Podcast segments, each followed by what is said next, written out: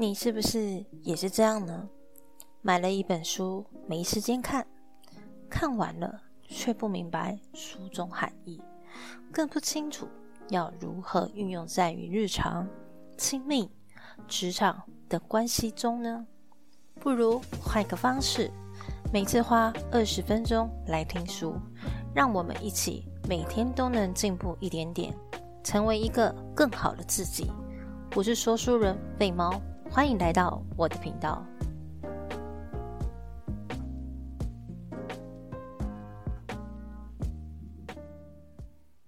Hello，大家好，我是废猫，欢迎来到这一集啦。这一集。比较偏向人际关系这件事情，就是人跟人之间的相处。好，在开始之前分享，这是我的读书心得，以及我在这书中学到了一些的纲要。然后我的部分有在做整理。首先来分享自己最近的近况，跟进一下。就是我这几天就是有认真开我的 Instagram。然后我就发现，哦，我好久没有更新了。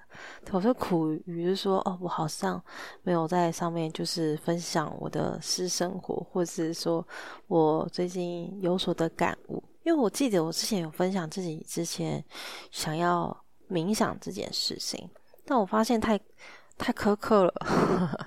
为什么太苛刻？就是自己没办法，就是每天花五分钟，所以我决定就是搭配就是。呃，我要一周三更这个桥段，就想要说在录音当就是之前呢，想要冥想，好，所以今天大概冥想了有十分钟，就发现思绪其实还蛮清晰的。不知道听众有人在冥想吗？那如果有人要跟我分享的话，欢迎语音信箱给我留言。好，那话不多说，我们就来分享这本书。这本书是《被讨厌的勇气》，就如我的标题，就是你的人生如何过得爽。好，今天不外乎还是要分享，就是几个纲要，好不好？就是第一，我读书的这个目的，以及这本书的前言，还有就是作者其实他是否定心理创伤的，然后他也告诉我们，就是世界的中心在哪里，以及如何割舍别人的课题，然后大家就是教。读者们就是怎么得到幸福？后来这本书也做了总结，其实真正的所有的烦恼都来自于人际关系。好，那之后来跟我一起来探讨吧。好，这本书的目的呢？我读这本书的目的其实就很简单。其实我是一个讨厌自己的现实主义者。我是这样的一个人，我怎么会说自己现讨厌自己？其实就是我对自己蛮自卑的，就是可能太胖，就是长得不够正，牙齿不够好，就是不够调整好，就是呃，怎么说？就是自己的外表没有达到自己理想中的人，我是也是讨厌自己，而而且我也是个现实主义者。好，这本书的作者是自我启发之父阿尔弗雷德阿德勒的教导，他有这本书出现，而作者是岸见一郎古贺史健。那为什么会有这本书呢？因为其实大多数的人没有听过阿德勒。那在一开始，作者其实是透过用在自己的亲子关系之后，他发现阿德勒。让他的亲子关系有了改变之后呢，他才出了这本书哦。毕竟这本书的出发点是一位愤世嫉俗的青年，他连夜连续七夜挑战哲学家的对话形式，一如跟我们一起来读着内心的质疑与争辩。那我刚刚会说，就是他为什么要透过这样的方式？其实我觉得蛮妙的。其实。呃，作者应该就是这个这个愤世嫉俗的青年，他用这种对话的方式呢，告诉大家，他其实一开始对阿德勒是有质疑的，但是他透过这样的对话来，就是描述大众们对这件事情的质疑性以及它的可用性。好，那大家如果说想要再去看这本书《被讨厌的勇气》，你可以看二部完二部曲完结篇《为爱彷徨的勇气》。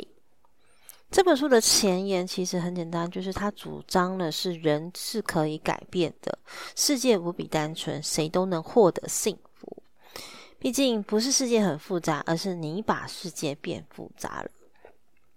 作者就说了，没有一个人是住在客观世界里，我们居住在一个各自赋予其意义的主观世界。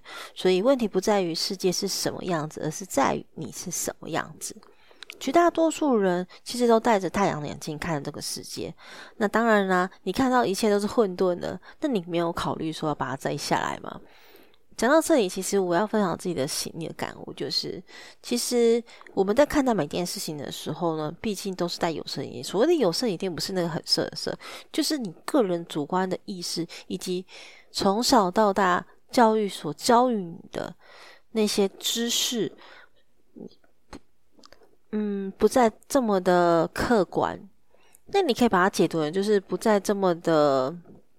单纯也是可以，但是我把它换个方式，就是说，如果你放下那些外界所给予你的知识的话，你是否愿意从零去发现这件事情的答案？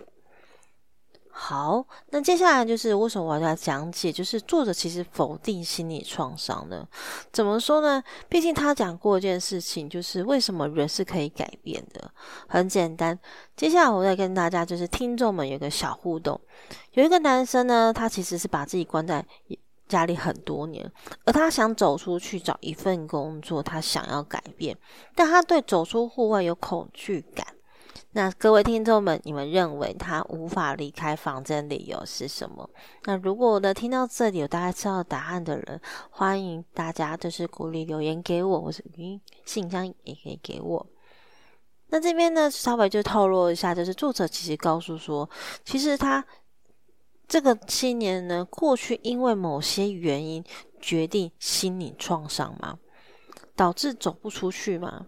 大多数的人一定会认为说，他可能小时候被暴家暴，或是不不不不更正，就他小时候可能就是在学校里面被呃暴力相待，或者是说外面的一些的原因造成他心里现在的创伤，导致他走不出家门。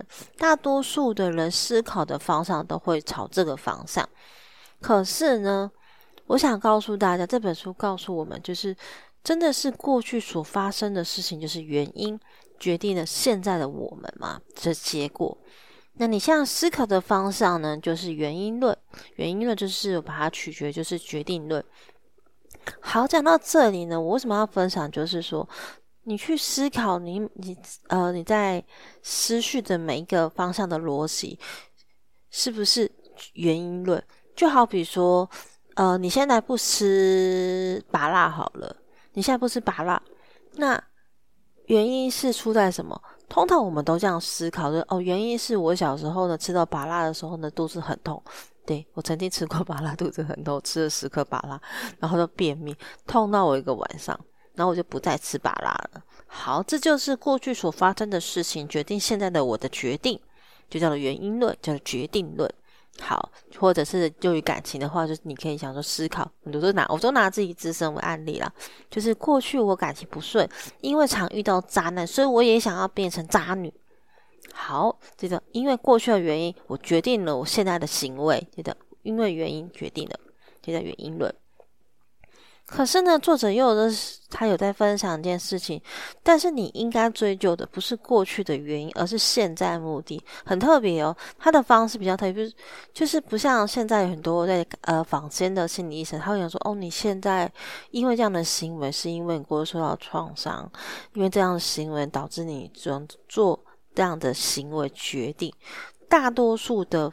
人思考方向都是这样的模式，可是作者阿德勒他讲的不是他的他的讲法，说你应该追究的不是过去的原因，而是现在目的。简单来说，就是其实这个年轻人这个男生并非因为不安所以走不出去，他其实是因为他不想走出去，所以制造出不安的情绪。那就是这本书想要探讨，就是目的论。很特别哦，所以你可能听到这边有点就是三观打坏吧，但是你认真的去思考这个逻辑的时候呢，你会发现很多很多有趣的地方。好，怎样有趣呢？这边呢会给大家做个小小的练习，不管你要一分钟或三分钟的时间都可以。那我的问题呢，其实很简单，就是你有没有因为过去的经验，就是事件，决定了你现在的行为？比如说，你可以放到友情、家庭。亲密关系以及职场，然后第二个呢，你可以这样思考，就是这是一个原因论，就是过去，然后决定了现在。好，那如果说你换成目的论的说法是怎样呢？目的论其实就是哦，我并非不是想要走不出去。我觉得，呃呃呃，我更正，就是这个男生并非因为不安所以无法走出去，而是因为我根本不想走出去啊，所以我自己制造出不安的情绪。好，那听到这边的人，如果想要自己做自身的去练习、去探究最深入的话，可以。那我这边呢，以我自己为出发点，好不好？对啊，这样大家好像都知道，就是。呃，我不再相信爱情了，因为过去感情不顺，因为我都遇到渣男了。对我之前都是。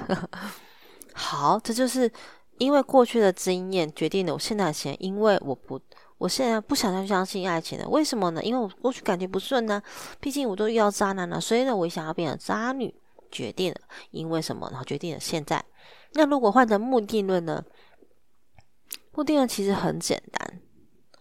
就是因为我想要变成渣女，我不想要对感情负责任，因为我不想，我不想要受到伤害了，所以我想变成渣女，因为我不想为感情付出责任。好，这是两种方式，但是当然建议大家，就是如果说你自己想要成为幸福的女人，就算过去你每段感情都是失败的结局，也害怕再一次面对分手，我会比较建议大家，就是可以。努力，愿意相信爱情，并且努力。毕竟人是可以改变的嘛。你先改变你自己，这样子想法，这样子慢慢吸引到你的人，你吸引到你的话，都是比较正面去思考。因为毕竟，如果你这样思考的话，说我不再相信爱情了，因为过去都不是我都遇到渣男。那如果你的目的的一面说哦，因为我不想要再为感情说。呃，受到感情的创伤，我也比较负责任，因为我负责，大家都对我不负责，所以我就跟那些变成渣女。通常你这样思考的方向，同呃比较会容易吸引到类似同市场的人。好，接下来就要讲到，就是心理创伤其实并不存在的，很酷哦。这边举个例，就是你因为感冒发烧看医生，所以医生都跟你讲说，哦，因为你昨天出门穿太少啦。通常呢，在一般的智商跟心理精神科都告知这件事情的，就是你现在所受的苦是因为过去的某件事。通常这样的模式就是决定论，但这本书讲了一件事情，就是不要由过去的经验来决定自我，而是由我们来赋予经验的意义来决定。所以这本书告诉我们说，过去不等于未来。这件事情是蛮有趣的，真的。所以你去，你会去思考说，你会想说，呃，难不成这些有心理精辟的人不能这样解释吗？对，其实大部分呢，如果你的连这样的一个心理创伤的患者，如果换这样的方式思考的话，他会慢慢去探究说，其实也，我不能说没有什么，应该是说。你还要不要幸福的爱情？如果你要幸福的爱情的话，其实转个念，换个方式，我知道这个很难，他必须去深入探究。但是大多数的人其实用决定论、原因论这件事情，其实是没有错，他也没有对，只是说你用什么方式去思考的话，你会怎么样过的你的人生？就好比说我的标题一样，你的人生如何过得爽？好。接下来我会分享，就是人会捏造愤怒的情绪。只是我听到这里其实蛮特别，是为什么人会捏造愤怒的情绪？没有啊，通常都是一个当下就直接抒发的情绪。我怎么可能会捏造这种假的情绪呢？对不对？好，那我这边有个故事可以分享大家，就是有个年轻人他在咖啡厅看书，然后看书看书看着来讲被。经过的服务生，经过的服务生打翻咖啡哦。然后那个年轻人非常生气的，就直接怒吼这个服务生说：“你在干什么啊，冲三小！你怎么可以这样子？然后你看我好好的一个衣服就被你打翻了，你要怎么赔偿？”但是。他是用比我现在讲的话还要更大声的高分贝，甚至怒吼的方式去怒吼那服务生，而且那服务生他只能说：“哦，好，不好意思，对不起，对不起。”就这样离开了。好，刚刚这则故事其实呢，就是这个年轻人他是受到愤怒而驱使，而大声怒骂。很大多数人认为说这是不可抗力的事情呢，我没办法控制我的情绪啊，因为他弄到我，所以就生气。但是相同的一件事情，如果你是年轻人，你会怎么做呢？我想告诉大家是这件事情，其实看得出来是他其实是为了达到大声吼叫而的目的，而制造愤怒的情绪。他是在威吓的服务生。通常这本书我教的说，其实如果说这件事情发生你身上，你当下情绪，如果你的目的，你的。目的希望是他帮你解决问题，或者是说，呃，一杯新的咖啡，或者是说他为这件事情去做解决，比如说帮你的衬衫弄好的话，就是洗干净给你的话，其实你当下不需要去愤怒去威吓他，你可以选择一件事情，就是跟他说：“哦，好，没关系，那我这件衣服脏了，那你要帮我处理。”你也可以这样跟他讲。而非就是直接大声怒吼他，所以借以刚刚的故事来决定一件事情是：嗯，你是你有需要愤怒吗？有了解吗？就是我刚刚分享，就是通常很多人都为了达到大声吼叫的目的，就是我想要达到我想要的目的，所以我夹杂了愤怒的情绪去威吓对方。但是如果说我们把这些都抽掉的时候呢，你可以直接跟对方说：“哦，好，那你把我的咖啡打翻了，然后也把我的衣服拿怎么去理赔，这就好了，就好好的说，没有带动他情绪。所以其实人会制造愤怒情绪嘛？以上那个故事，其实我个人觉得是有的。所以这边呢，引起大家去思考一件事情，就是在你的生活、职场，你有类似相同的事情发生吗？所以这本书的作者认为说，其实愤怒其实是它是一个收放自如的工具，你也可以把它解读是情绪勒索。大多数的人其实对情绪勒索这件事、这个行为呢，拿捏的恰当好处啊。好，所以这件事情就是教育大家说，你这件事情的目的是什么？所以当你在发生波动比较高的情绪的时候，你就去试试考一件事情，诶。你的目的是什么？如果你想到的目的是，诶，他帮你解决你的衬衫，就是弄干净给你，或是给你多一杯咖啡的话，通常你根本不需要发脾气，你只要把你的目的讲出来就可以了，其实就这么简单。但是这件事情没有说，哦，你当他直接情绪没办法控制，大多数的人也会，包含我自己也会，可是。我会去思考，这是真的必须必须要锻炼的，这真的有一点点的小小难度。但是很多人情商也蛮高的，所以我个人还蛮欣赏情商很高的人。好，接下来呢，我跟大家分享，就是改变的第一步就是先知道，先知道这件事情呢，嗯，有哪个故事跟大家分享？就是有一个歪朋友，好人，他是一位受欢迎、乐观、开朗的大男孩。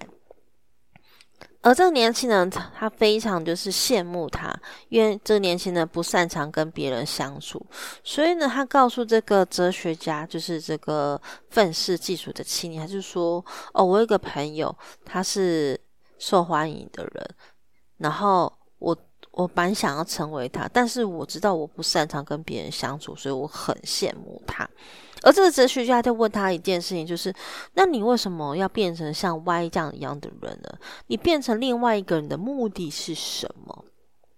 好，那年轻人就回答他是说啊，因为我知道，如果变成他的话，因为应该会很幸福吧。像我这种不擅长跟别人相处的人，很多人都不愿意靠近我，没那么多朋友，然后我又不爱笑。对，这个年轻人就是以这个方向。但是我刚刚说，就是你变成另外一个人的目的是什么？其实这个年轻人的目的是，因为他没有感受到幸福，他想要变成别人，当做爱自己的手段，而讨厌自己，想要抛弃这样自己不喜欢自己的表现。所以说，作者那个哲学家就跟他讲说，作者透过哲学家的口吻告诉他说，不是由谁来告诉你应该自己亲手去找才对，重要的不是你经历了什么，而是你如何运用它。嗯，你要改变自己，你要先知道你的目的是什么。就是这个年轻人是因为他过去没有感受到幸福，当他开始感觉到说，因为我过去这样怎么样的目的是什么，他知道说我要如何进行下一步，就好比说像刚刚咖啡的故事一样。那在这边呢，希望大家能够去思考，在你的生活中呢，你是不是一样，就是呃，你想要成为别人，当然想要成为别人这件事情，它没有任何的错，也没有任何对，因为。很多人有呃偶像情节，想要成为一样的偶像，这样的人会唱跳，然后长得很漂亮。每一个人都想要向往的地方，但是你去思考一件事：当你去向往成为另外一个人的时候呢，你是否也是跟这个年轻人一样讨厌自己呢？但讨厌自己也没有错，你只是要思考这件事：说你为什么讨厌自己？当你在思考的模组都是不停的去反问自己：诶，为什么？为什么？为什么的时候呢？把你常常问别人为什么的，问自己为什么这件事情的思考模组，你看慢慢的探究自己，更了解自己。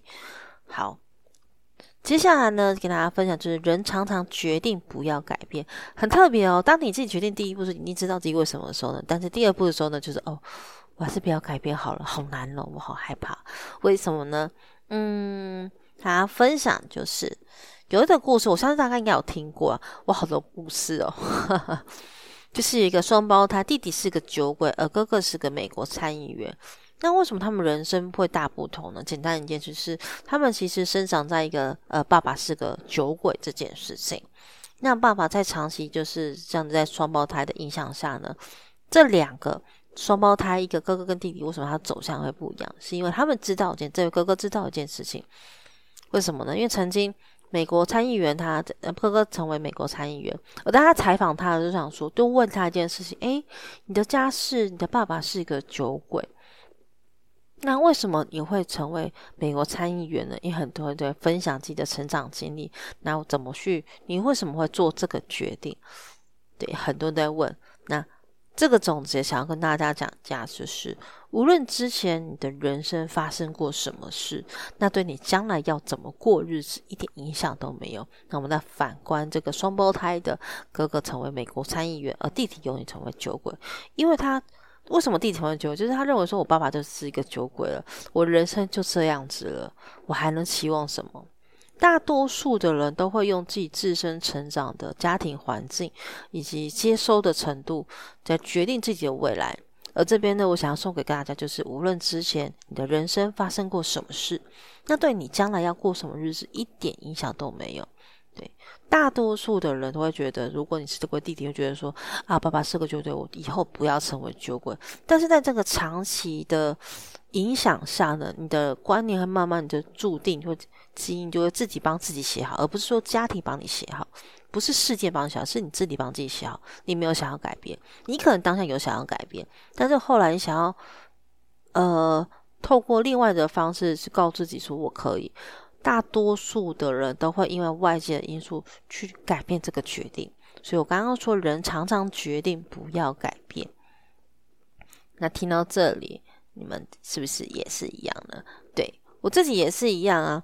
像我自己从小到大，嗯，不知道这样分享好不好？